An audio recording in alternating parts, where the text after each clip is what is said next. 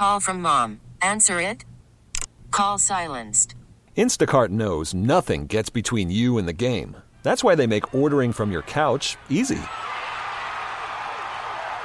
Stock up today and get all your groceries for the week delivered in as fast as 30 minutes without missing a minute of the game. You have 47 new voicemails.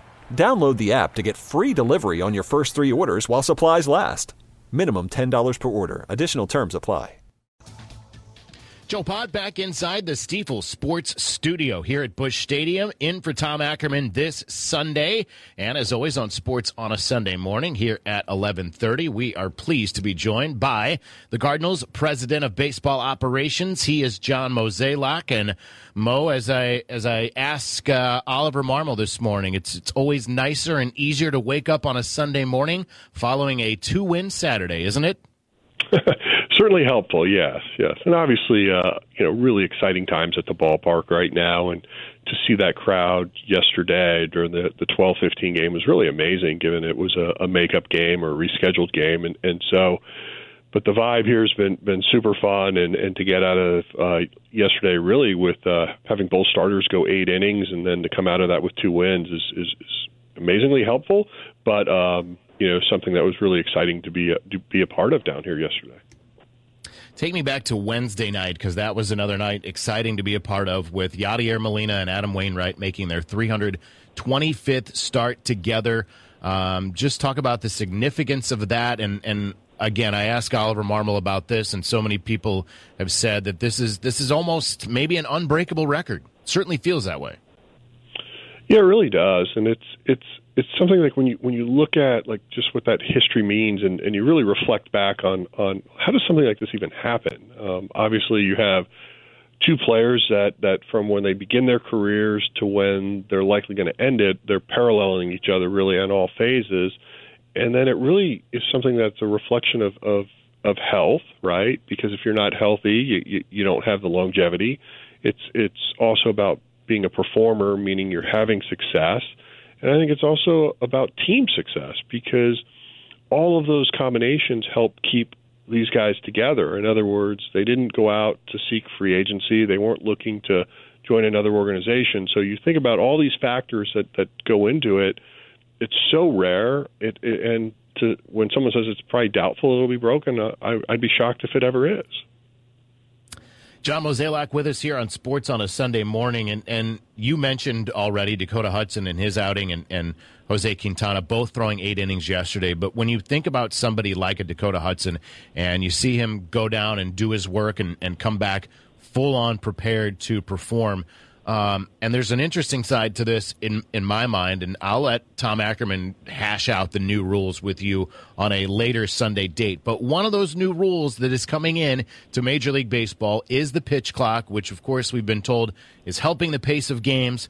But Dakota Hudson specifically cited that as helping him kind of achieve a better pace to his game as well.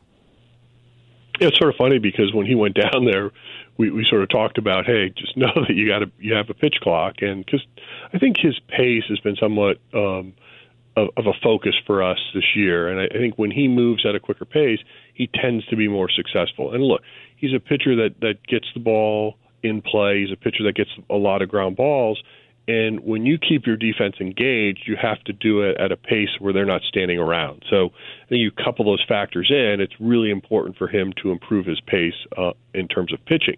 And so when he was down in Memphis, he had two outings down there. Both were very successful. Both were with the clock. And when he returned, I was asking him about it, and he he definitely mentioned that he thought it, it was something that helped him. Um, obviously, you don't want to focus solely on the clock. You got to stick to your game plan and and and know how you want to go about getting hitters out. But I do think it was something that we were all encouraged to see because next year it's going to be real, and uh, you know there's going to be a, a, a new look on, on how Dakota goes about his job. So I think yesterday was a sneak peek at that, and it was really great to see the success he had. And you've got some flexibility now, specifically in that rotation, not just with Dakota Hudson, but we saw Steven Matz return last night. He picked up a win in that 11 inning game. So a little bit of, of flexibility and uh, maybe some ease. Maybe it eases some things going through the last couple of weeks of the regular season as you build towards postseason. Certainly some options anyway in that rotation. Yeah, I think that's well said. You, you know, as I sit here this morning in my office and you know looking at our roster and trying to like think about what it's going to look like over the next few days versus you know what it really would look like if we got to October.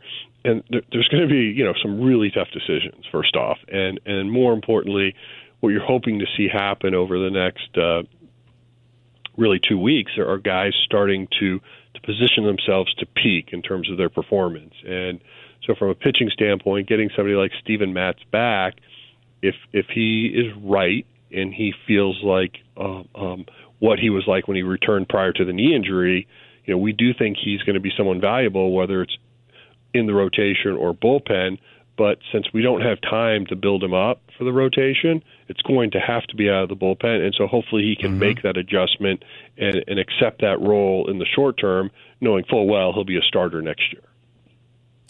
Uh, before we let you go, and we appreciate the time as always here on Sunday, John Mozeliak with us. Uh, can you give us an update uh, on Tyler O'Neill and or Jordan Hicks? Tyler O'Neill, um, you, you, know, the good thing with position players is it is a 10 day IL, and it's not the 15 where, you know, when you put someone on that 15, you got to be sure it's going to be all 15. Mm-hmm. Um, in Tyler's case, I mean, anytime you're dealing with like, like a hamstring strain, you have to to make sure you're patient with it. And you know, really it was going to be where he'd probably likely miss three to four days. But when you think about the off day on Monday, really gearing up, having to play two yesterday, we just felt like it's in his best interest and the team's best interest. Let him take the break. Um, and then ultimately, when he hopefully he is off the, the IL after the 10, 11, or 12 days, sort of that time frame. So not overly concerned at the moment. Um, and then you asked about Hicks, correct? Yes, I did. Yep. Yep. So in Hicks's case, you know, dealing with a little bit of arm fatigue, nothing really specific, whether we're talking about elbow or shoulder. Um, you know, I think they're focused more on the shoulder area, but not overly concerned. But also a guy that wouldn't have been able to pitch yesterday, probably not today. And rather than try to like push him through something and then possibly, you know, risk October, we'd rather put him in a position to where he's returning so he can go full throttle in October. John Mozeliak, always appreciate the time. As you mentioned, these are some fun times here at Busch Stadium. There was better than 48,000 in the house last night. I expect this afternoon to have another big crowd. Uh, we know already that Albert Pujols will be in the lineup. So, again, I appreciate the time on a game day, as always, on Sports on a Sunday morning. Good to hear from you and enjoy the uh, rest of your Sunday. All right. Thank you. Be well. This episode is brought to you by Progressive Insurance. Whether you love true crime or comedy, celebrity interviews, or news, you call the shots on what's in your podcast queue. And guess what? Now you can call them on your auto insurance too with the Name Your Price tool from Progressive. It works just the way it sounds. You tell Progressive how much you want to pay for car insurance, and they'll show you coverage options that fit your budget. Get your quote today at progressive.com to join the over 28 million drivers who trust Progressive. Progressive Casualty Insurance Company and Affiliates. Price and coverage match limited by state law. You could spend the weekend doing the same old whatever, or you could conquer the weekend in the all-new Hyundai Santa Fe. Visit HyundaiUSA.com for more details. Hyundai, there's joy in every journey. Hey everyone, Boomer Esiason here. The NFL draft is behind us, and your favorite team is now gearing up for week number one. The free Audacy app puts you right in the middle of the pro football conversation with the biggest sports radio stations from across the country. The local voices who know your team the best, giving you their unfiltered takes on the current state of your squad. It's always football season right here on the free Audacy app.